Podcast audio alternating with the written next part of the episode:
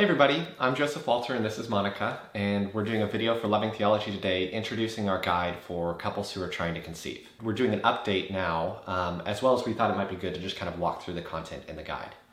So in our video for Father's Day, as well as our video for Mother's Day, we shared some of our story about the two miscarriages that we've had and the fertility scare that we had early on in our marriage. That story is really what led us to research what a couple can do who's in that process struggling to conceive, as well as asking the questions of how does our faith interact with that process and the decisions that we make along the way. Before we get into the actual practicals and the how-tos, I wanted to talk about a couple of the other hard questions that I think that we asked ourselves. Questions like, why is it so hard to conceive? And where is God in the process? Statistically, it's very hard to conceive. 1 in 16 couples are unable to get pregnant. 1 in 8 struggle to conceive and see the pregnancy through. And then 1 in 5 pregnancies result in a miscarriage. Before we went through it, those statistics didn't seem true to us. It's almost a world that sort of feels like it's invisible, that if you're not in it, you don't know that it's there. We see that God is for having children, but then you see the reality of the struggle that you're having or the struggle that someone that you know is having. And that leaves you with this question of, okay, God, if you're for us, then why did you make this so hard? If we look at the curse that's brought on us in Genesis 3 as a result of sin, there's actually a specific piece in there about conception and having children. I will surely multiply your pain in childbearing. In pain, you shall bring forth children. At first, this sounds like there's a repetition there. Yeah. What are the differences? What are the root words here? The second part, in pain, you shall bring forth children, is exactly what you would assume. Labor and delivery is going to be painful, as you know, we know it is, whether you're man or woman, you've heard the stories or been in that situation. It's difficult. That specific word pain is a physical pain that you're going to see and feel. But the first one, it says, I will surely multiply your pain in childbearing. The word childbearing there is actually a root word in the Hebrew. Hurrah. Yeah, yeah. So the root word for childbearing in that first part of the verse is hara, which is basically means to conceive. Its conjugation there carries the notion not only of conception, but also pregnancy. Whenever it says childbearing, maybe a better way to understand that in our English language would actually be more conception and pregnancy. So the first part of this verse isn't talking about the delivery aspect. That's the second part. The first part is talking about the pain in the conception and the pregnancy. But more specifically, that word pain is sorrowful. It's not a physical pain, it's more of an emotional pain. For me, and having had 2 miscarriages, or having had, you know, a 1.5 years of just waiting, that word, pain, I felt that God was saying that this was gonna be hard. This wasn't His design, that this is a result of sin entering the world. Right. And let's remember, He is a redeemer, and He is for us, and He loves us. He redeems us from the curse of sin. The reality of it, though, is that we still do struggle to conceive. So how does He do that? How does He redeem us? And I think that the answer to that question is the same as the answer of where is God in this process? I mean, think of how many times throughout the Bible that it is mentioned of infertility or the struggle to conceive. And we see that in all of those, there is a story of redemption. As all of these couples walk through that there's actually a struggle that benefits them. And then the Lord makes the story in the end better, and they come out better.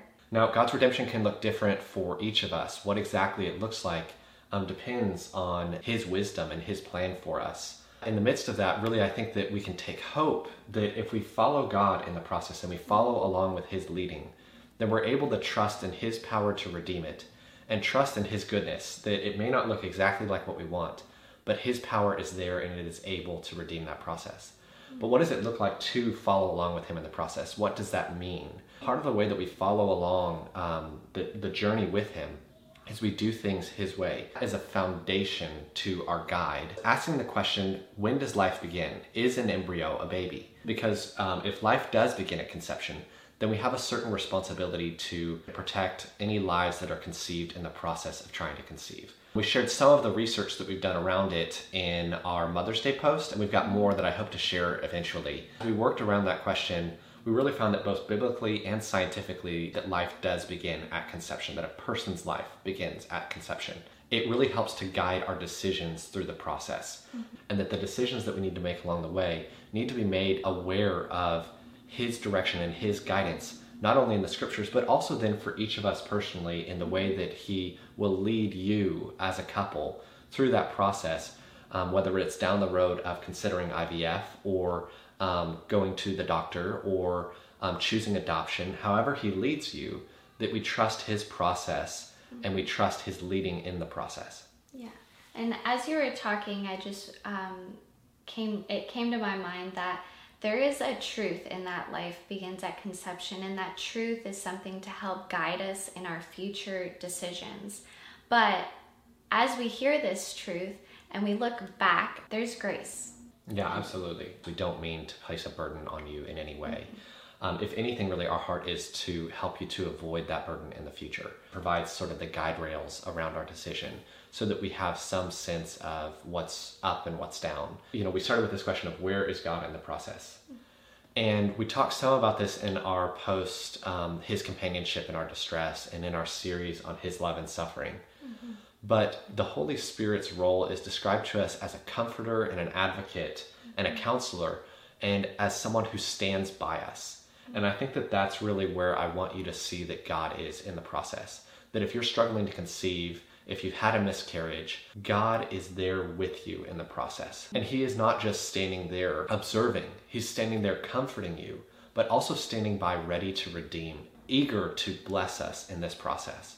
So as we walk through what we can do, we want to make sure that we're following His leading in the process, both the leading that's laid out through the truth of life beginning conception, but also His leading for you personally, whichever road that might take you down. So maybe now we'll jump into what can we do. Yeah. I want to give sort of an overview to what's in the guide. We've got a page on our website where we give a little bit of background around what is the cycle of fertility, how does fertility work. We talk some about, well, we talk a lot about the female cycle because there's a lot involved in it. I just wanted to interject and just talk about the fact that this guide is very full of information that you think you know, thinking that an irregular period looked like this, and it wasn't true. We even share a little bit about our own process of learning Monica's cycle. Helped us to take something that felt unpredictable and make it feel like, oh, okay, we have a handle on this. We know somewhat what to expect. Maybe I knew which times to be a little bit more sensitive and aware, and I could predict it so that you know, we wouldn't have another discussion. So, he was more sensitive to when you're just raging mad for no reason. We also talk some about male fertility in there. We also talk about some of the environmental factors that affect male fertility and what you can do. The next part of the guide is talking about how do you actually use that information to conceive? How do you actually know and recognize your cycle? How do you predict whenever you're going to ovulate so that you can time intercourse around that? Because it's a busy life and we can't always prioritize it like maybe we want to, even in the seasons whenever we're trying to conceive. Another portion that at the moment, we just have a brief discussion on is there are medications and there are also hormone supplements that you can take that help to support the process. One of the most important that I probably highlight in this video is progesterone. A lot of miscarriages can be tied to insufficient progesterone. So by prescription and through the help of a doctor, you can identify if that's an issue for you. As you track your cycle, sometimes you can identify the symptoms of a lack of progesterone or other fertility issues. You can use that information with a doctor to help to figure out what is going on, help to diagnose the issue, and as a result, get a better treatment. So something that not a lot of people know about is the surgical options that are out there. I think that a lot of times we aim straight for getting pregnant, but there are oftentimes underlying health issues that are actually contributing to infertility. And whether that's endometriosis or PCOS, there are sometimes surgical options that actually help to address the underlying health issues that actually help then your body to function properly. So that's another option that's out there that not a lot of people talk about. So we talk briefly about that and kind of point to other resources for where you can go if you're curious for more. And then as the last part of the guide, we also have a section or a page on IVF. This is the one where out of all of the options that we've mentioned, this fundamental truth that life begins at conception really comes into play. At the end of IVF, sometimes many couples still have frozen embryos or frozen conceived children. They have to make the choice of, okay, do I have another child, because we already have however many children we want to have, or do I just simply thaw the embryo and let the child pass? So in this guide, we try to walk through how do you go through the process of IVF so that you don't end up there. The good news is that there's an alternate approach to IVF that relies on egg freezing as opposed to embryo freezing, so in other words, prior to conception. The benefit then is that after you're done with IVF and you've had the children that you wanted to have, then you're able to thaw and dispose of the remaining frozen eggs without any issue, because it all is prior to conception. We talk some about that on the page, so that there is a way to walk through that IVF process while respecting any lives that are conceived.